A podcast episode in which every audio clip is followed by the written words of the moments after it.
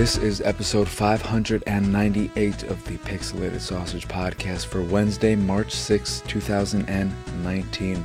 I'm your host, Marcus Nez, and today I'll be talking about Awesome Pea, that is P-E-A, not P-E-E. This isn't a game about peeing in a very awesome way, though it could be, if you want it to be. No, it can't. It's a game about a little pea who just so happens to be awesome in every way. Or are they? Maybe they're not so awesome. Maybe it's a lie. Maybe it's trying to trick you into thinking it's an awesome game, starring a pea, and it's not. Is this foreshadowing? I don't know. But you will know, and so will I, because I already do know, shortly, when I talk about Awesome Pea. I'll also be talking about Drowning, and, of course, more Apex Legends, because it is the game I play every night when I am done with everything else, and I just want to relax before inevitably passing out. So I'm going to start with Drowning, which is a game about a young boy with depression and their time through high school. And the way this game is set up is that it is a walking simulator with a polygonal art style. So tell me if you've heard this before. And you follow this path as text comes on the screen.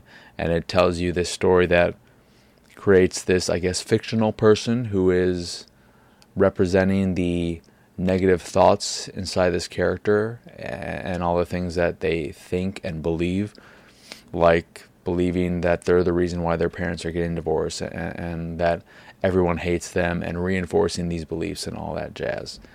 And if you don't go off the path to do what have you, look for secrets, etc., the game is a little over a half hour, just a few minutes over a half hour, so it's a very short game, and it has these really rough transitions between years where it just goes to a black screen, and then you see loading on there, and then it takes you to a new environment, and they get progressively darker. One of the environments ends with you entering a house with a gun on the table, and then the next area is very light, and it's I can appreciate the attempt to portray depression in a video game, but it doesn't come across all that well. And I say that as somebody who has dealt with depression for many, many years, and serious depression, especially during my high school years. I hated high school. It was the worst time of my life. I wasn't suicidal or anything like that. I've never been suicidal, but at my lowest lows, I had little desire to live, or that might not be the right way to put it. I felt that if I was hit by a car while walking home from school, for instance, that wouldn't really bother me. I'd be fine with that. I'd be like, okay, that's fine, you know, whatever, who cares? So I've dealt with depression, and the game doesn't do a great job of portraying depression because it tells everything. It doesn't show you anything or have anything where you interact with the environment, with the world, with something or other. You are just walking down this path. You can go off the path because there are a lot of trophies and what have you. I played on PS4 that are given for trying to do this or that, but after I tried and failed to interact with the environment in the very beginning, where you are put in this foresty area and behind you is a little lake. I tried to enter the water. The game's called Drowning after all, so I thought I'll try and drown myself. And I couldn't even get 1 inch into it. Apparently, there's a trophy for entering the pond or something at the very beginning of the game. I don't know if there's another pond or if I needed to press a button, but I couldn't just walk into it, so I don't know what that is all about. The game also features some visual bugs, the most significant and distracting being that the draw distance is very bad, and you could see the texture on the ground loading in front of you, maybe like 10 feet in front of you. You see shadows on the trees popping in as you walk forward. And it's very distracting. It doesn't look bad, but it doesn't stand out either. The game really is just a very brief bit of reading and where you have to walk in order to read more. The writing is okay, but could have used an editor. It's not terrible, but it's also nothing really unique or personal. So that was a bit of a letdown. You know, it's okay. It is what it is. I think it might be around $10 or something. I can't really compare this to other games that try and tackle depression, because I don't think I've played that many. I know Depression Quest exists, but I still haven't played that. But I don't know how many games specifically try to tackle depression as their main goal. But it's just, I don't know. It came and went very quickly, being 30 minutes in all. And it's something that for me didn't really make any kind of impression. And I would imagine that a game like this should make somewhat of an impression, given that I can relate to it and all that. But I highly doubt I'll remember this game in a few weeks. If I will tomorrow. Of course I'll remember it tomorrow. I played it today. But, yeah. Given how short it is, and how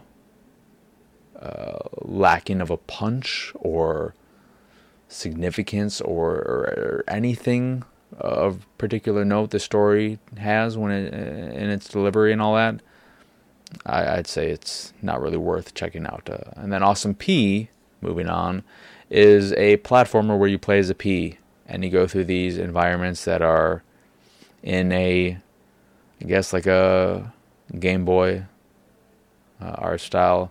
And some of the levels are stripped right out of Nintendo games. Like there's one where you're just jumping up an environment, and it feels very much so like some of the levels in Kirby games where you're going up those towers. And it's fine. You just have a double jump. That's your only ability. You can jump and then you can do a double jump.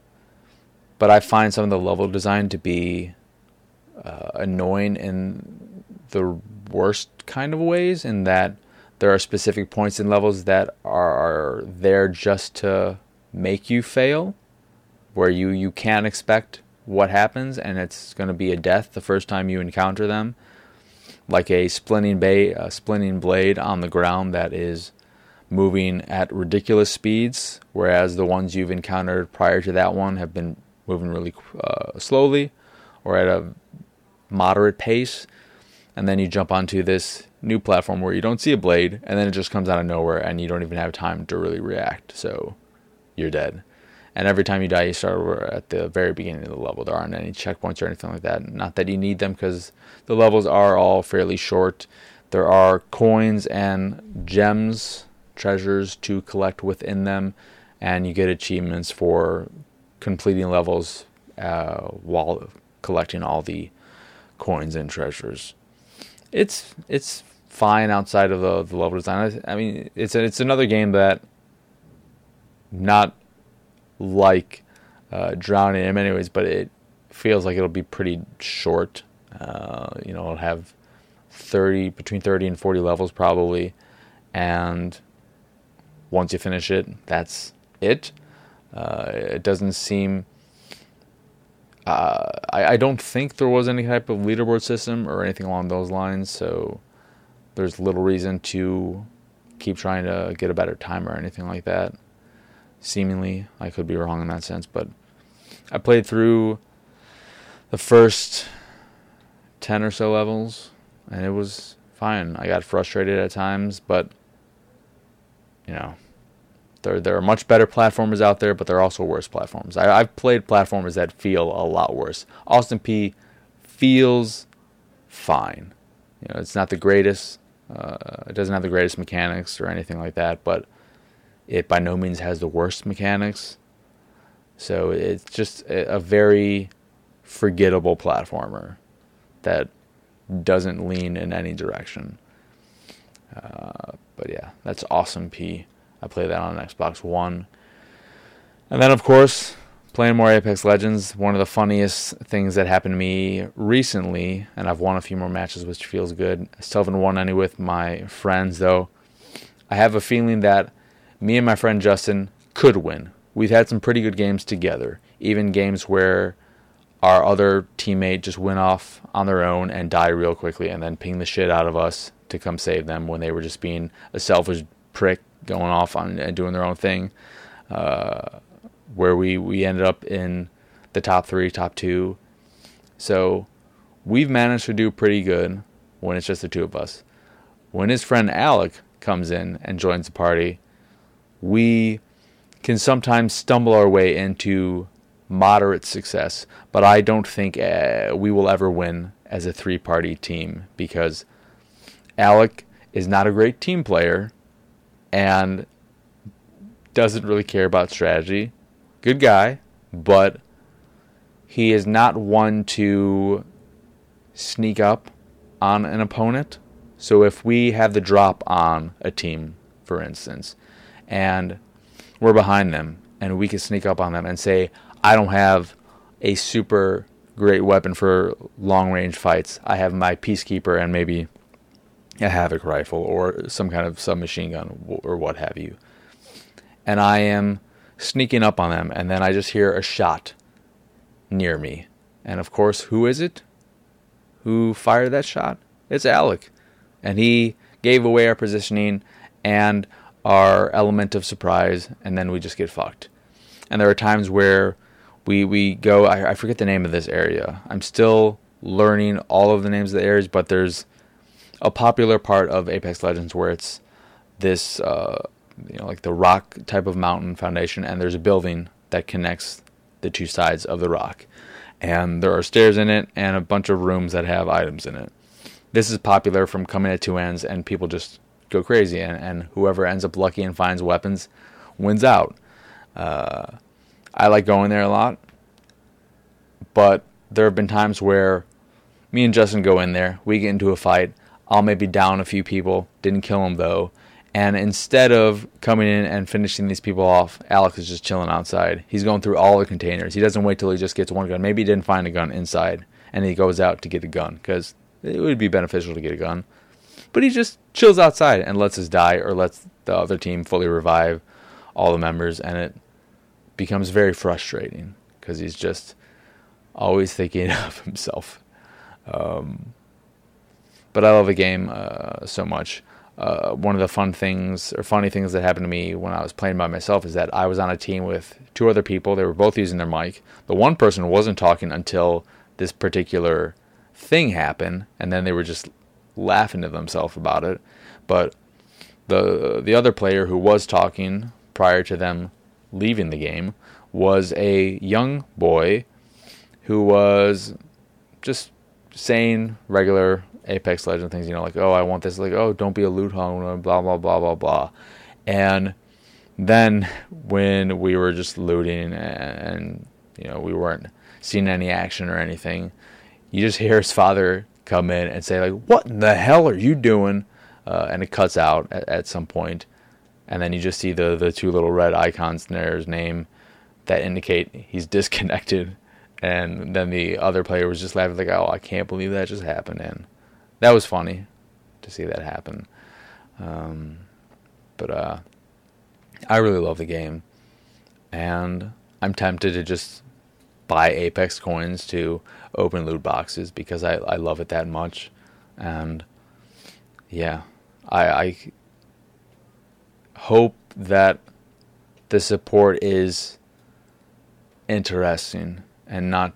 I just hope they do a lot of things that keep not only myself invested in the game and interested in it, but all the other players who are playing it, and bring in new players and whatnot. The thing that's funny that I just realized about Apex Legends that I don't think is why I like it, but I just thought it was kind of amusing because I've never really cared about this shit in all the other Battle Royale games, which I think exists in all of them, but there is no dancing in Apex Legends. Apex Legends is for serious gamers. There's no dancing and no gestures of any kind, so you can't like point or wave or anything like that. I'm not sure if there's dancing in Black Ops, but I'm pretty sure there are gestures. So there's nothing like that, which is good, but maybe I would be surprised if they don't add something of that type at some point, just because it's an excuse to see your character and the skin you have on, if nothing else. But I'm happy knowing it's not there, even though I didn't even realize that until a few days ago. But Apex Legends continues to be a very fun time. I wish I won more. I've got maybe 40 top 3 finishes with my main Bloodhound. And I'm always excited when the end of the day comes and I'm like, this is time for some Apex Legends. It fills me with quite a bit of joy. So I'm happy for it. And I'm happy to be so happy with it. It's the biggest surprise of the year so far. The year's still very young, but I'm hard-pressed to believe anything will surprise me as much as Apex Legends has in 2019. But yeah, that's enough Apex talk for today. Movie-wise, I watched Rosemary's Baby, and when I finished it, I thought, oh, Hereditary is just a shitty version of Rosemary's Baby. Shitty in every way.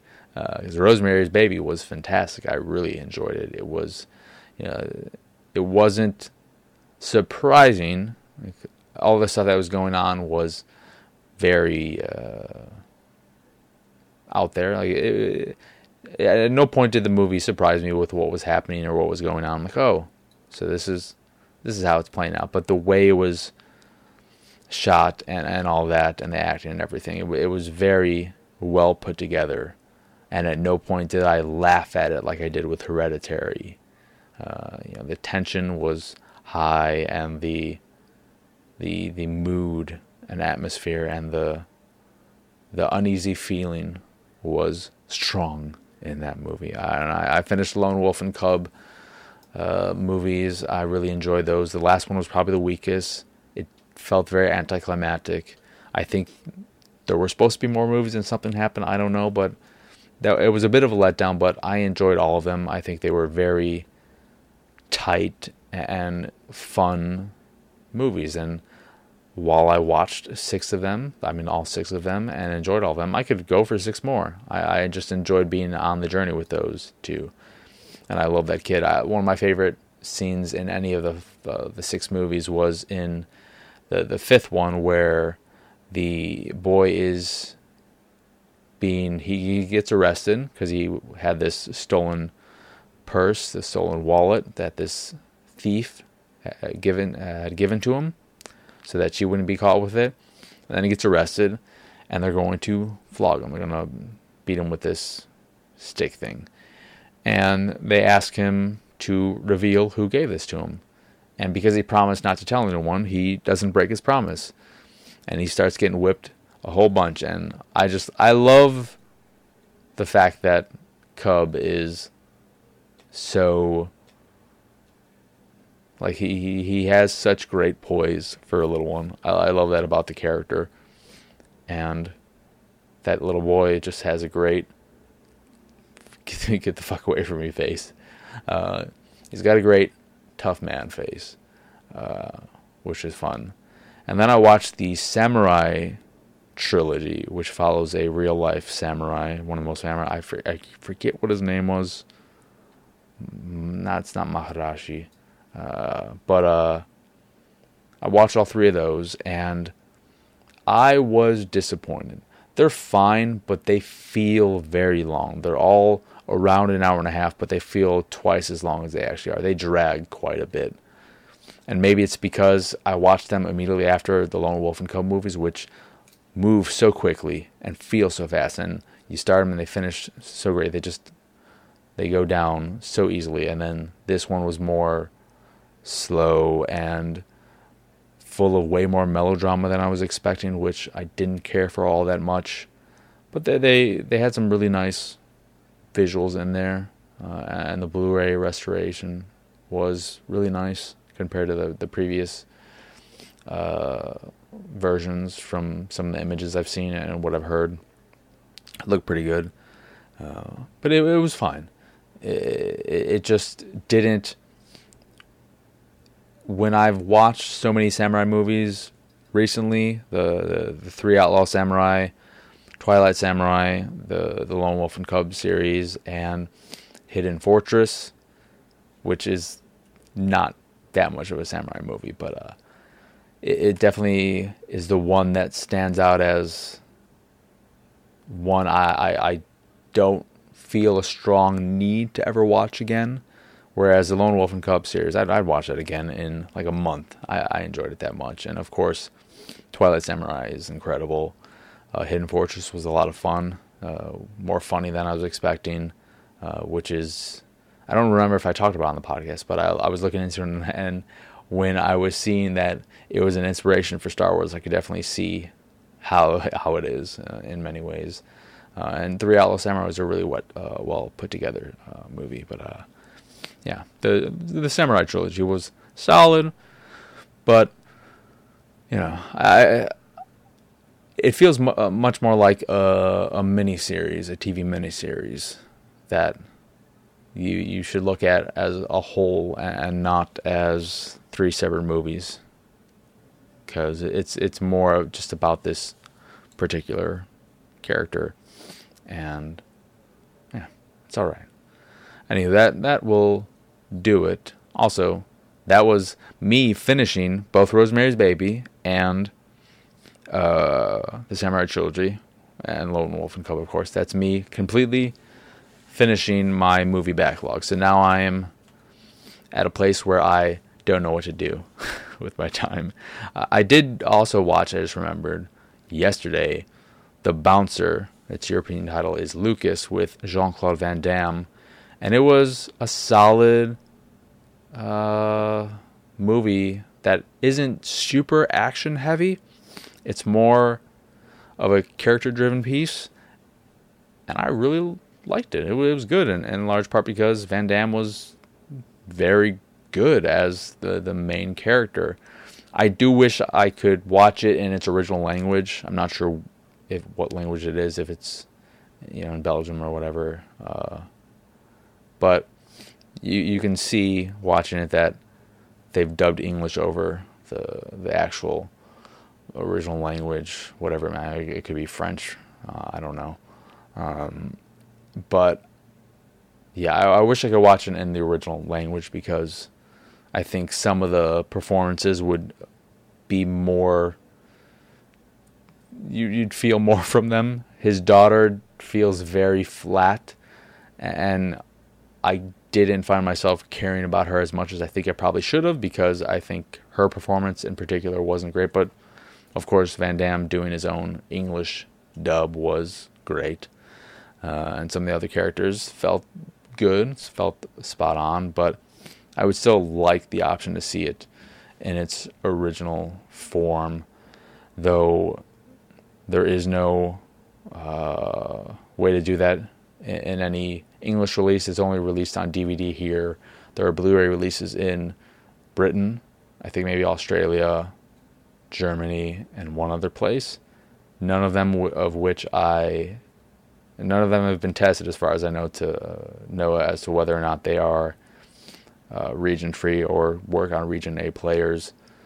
I have a feeling that the Australian one would work, because I find that a lot of movies that I'm interested in, they do have Australian releases that are region-free or work in Region A players, which is something I might consider doing, because I did enjoy it a lot. And especially if any of those releases have the original audio. But it was pretty good. And then I also watched about half of Mandy, which...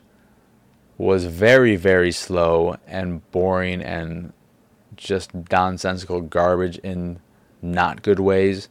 And I'm assuming, and I've heard this from other people as well, that once you get past that and it starts to get crazy and Nicolas Cage goes full Cage, it gets really good and fun and all that, but I just couldn't take any more of it, and I had to just stop watching it. And I don't know if I'll ever return to it. I think if I ever do try to watch Mandy again, it will be with a group, because I think it's the type of movie that is best watched with a group, where you can just make fun of it or dick around during the beginning, where nothing of particular note is happening, and what is happening is gobbledygook that I doubt many people would actually care about. So yeah, that was a bit of a disappointment, but who knows? Maybe the last half really is that great. I won't know anytime soon. But I think that'll be a good place to end it. So once again, I'm your host, Marcus Nez. Y'all can find me on Twitter and pretty much everywhere at PX Sausage. The site is, of course, pixelatedsausage.com, where you can find this podcast, the Pixelated Paranormal Podcast, and Attack the Backlog, which are all available on podcast services across the globe, like Stitcher Radio, Google Play, Apple Podcasts, and Spotify. And if you'd like to check out the video version of this here show or Attack the Backlog, you can go over to youtube.com/pixelatedsausage and check both of them out over there, along with some anime reviews and what have you. And if you'd like to check out the art I make, you can go over to pxsart.com and check it all out over there. If you see something you like, click the link and it'll take you to where you can purchase a print of the piece you fancy. And if you fancy the site in general and everything that we do, please go over to patreon.com/pxs and support us that way. And as always, thank you for watching or listening. I hope you enjoyed this here episode, and I hope you have a wonderful, wonderful rest of your day. Bye!